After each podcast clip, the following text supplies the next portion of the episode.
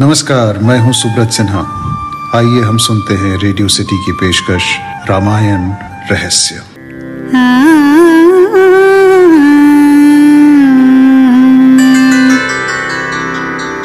आदि राम तपोवनादिगमनम्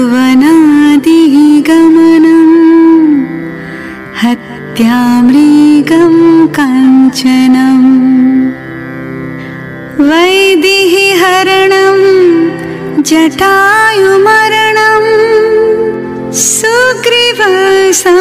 सुग्रीवसम्भाषणम् बालिनिर्दलं समुद्रतरणं लङ्कपुरी दाहनम् पश्चाद् रावण कुम्भकर्णहननम् इतवधि रामायणम्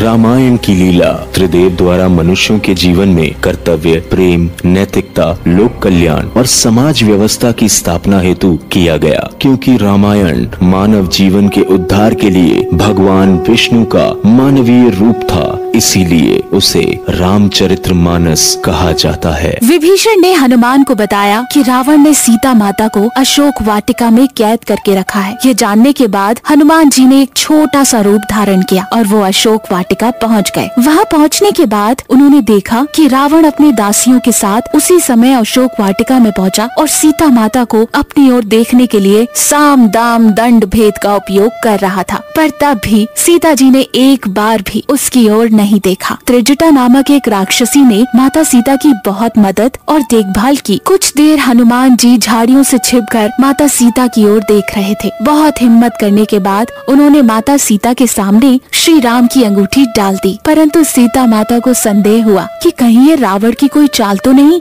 और तब सीता माता ने पुकारा, कौन है जो मेरे स्वामी की अंगूठी लेकर आया है? मुझे तो लगा मेरे प्रभु राम का कोई दूत आएगा। परंतु तुम मायावी लोग मेरे साथ छल कर रहे हो। मुझे अकेला छोड़ दो। उसके बाद हनुमान जी प्रकट हुए। और हनुमान ने उत्तर दिया मुझे क्षमा करे माता मैं प्रभु श्री राम का भक्त हनुमान हूँ।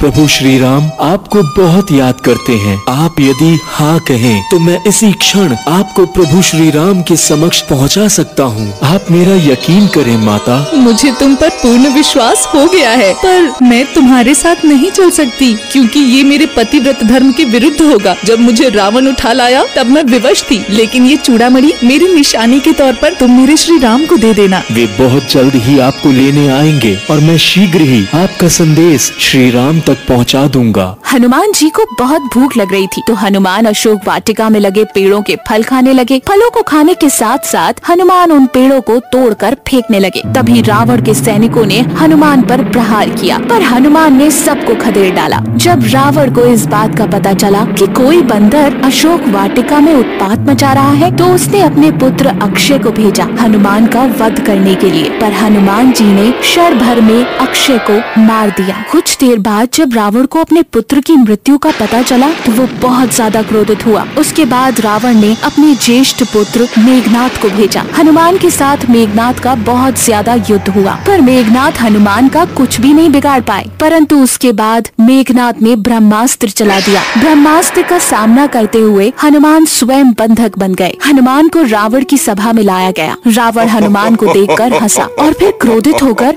उसने प्रश्न किया रे वानर तूने किस कारण अशोक वाटिका को तहस नहस कर दिया? तूने किस कारण से मेरे सैनिकों और पुत्र का वध कर दिया? क्या तुझे अपने प्राण जाने का कोई डर नहीं है? ये सुनकर हनुमान ने कहा हे रावण जिसने महान शिव धनुष को पल भर में तोड़ डाला जिसने खरभूषण त्रिशिरा और बाली को मार गिराया जिसकी प्रिय पत्नी का तुमने अपहरण किया।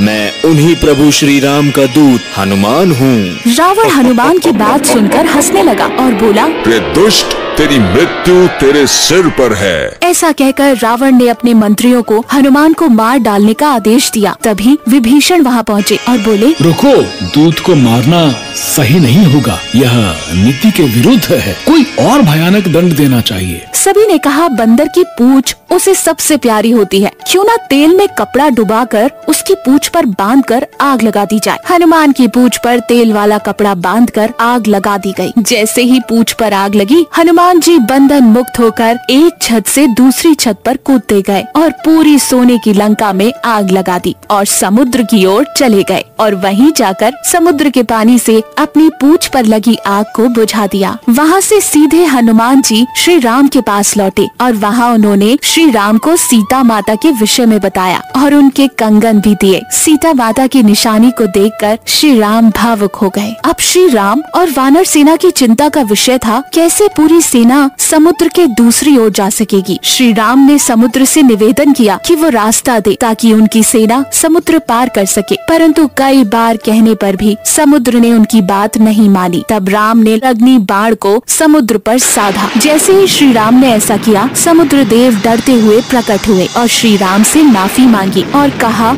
ऐसा ना करें। आपके बाण से मेरे में रहने वाली सभी मछलियाँ और जीवित प्राणी का अंत हो जाएगा। समुद्र देव की बात सुनकर श्री राम ने कहा हे समुद्र देव हमें यह बताएँ कि मेरी ये विशाल सेना इस समुद्र को कैसे पार कर सकते हैं। समुद्र देव ने उत्तर दिया हे रघुनंदन राम आपकी सेना में दो वानर हैं नल और नील। उनके स्पर्श करके किसी भी बड़े से बड़े चीज़ को पानी में तैरा सकते हैं। उनकी सलाह के अनुसार नल और नील ने पत्थर पर श्री राम के नाम लिखकर समुद्र में फेंक दिए और देखा तो पत्थर तैरने लगे और इस तरह पूरी वानर सेना समुद्र के अगले छोर पर पहुँच गई। अब सुनते हैं इंडिया के टॉप टेन माइथोलॉजिकल ऑथर्स में से एक नीलेश कुमार अग्रवाल जी को। नमस्कार मेरा नाम नीलेश कुमार अग्रवाल है। अभी आपने सुंदरकांड को सुना। अब मैं आपको इससे जुड़ी कुछ बातें बताता हूँ। शिव पुराण के कोटि रुद्र संहिता के अनुसार राक्षस राज रावण ने भगवान शिव को प्रसन्न करने के लिए कैलाश पर तप किया। वो ग्रीष्म ऋतु में पाँच अग्नियों के बीच में बैठा, वर्षा ऋतु में खुले मैदान के चबूतरे पे सोया और शीत काल में जल के भीतर खड़ा रहा। किंतु भगवान शिव प्रसन्न ना हुए। तब दैत्यराज रावण ने अपना मस्तक काटकर शंकर जी का पूजन आरंभ किया। विधि पूर्वक शिव की पूजा करके वह अपना एक एक सिर काटता और भगवान को समर्पित कर देता। इस तरह उसने अपने नौ सिर काट डाले। जब एक ही सिर बाकी रह गया, तब भगवान शंकर प्रसन्न हो उसके सामने प्रकट हुए और उसके सभी मस्तकों को निरोग करके उसे उसकी इच्छा अनुसार उत्तम बल प्रदान किया। रामचरित्र मानस के अनुसार, हनुमान जी में कितना बल था, यह आप इस बात से जान सकते हैं कि जामवन द्वारा बल याद दिलाने के बाद, जिस पर्वत पर हनुमान जी ने पैर रखकर समुद्र पार करने के लिए उछाल लगाई, वह पाताल में जा धसा। जब रावण ने हनुमान की पूछ लपेटने के लिए कहा तो उन्होंने पूछ इतनी बड़ी कर ली कि उसमें नगर का सारा कपड़ा और घी तेल पूछ को लपेटने में ही खत्म हो गया। इसके पश्चात उन्होंने विभीषण का घर छोड़ पूरी लंका को जला डाला और समुद्र में कूद पड़े। होई ही सोई जो राम रची राखा।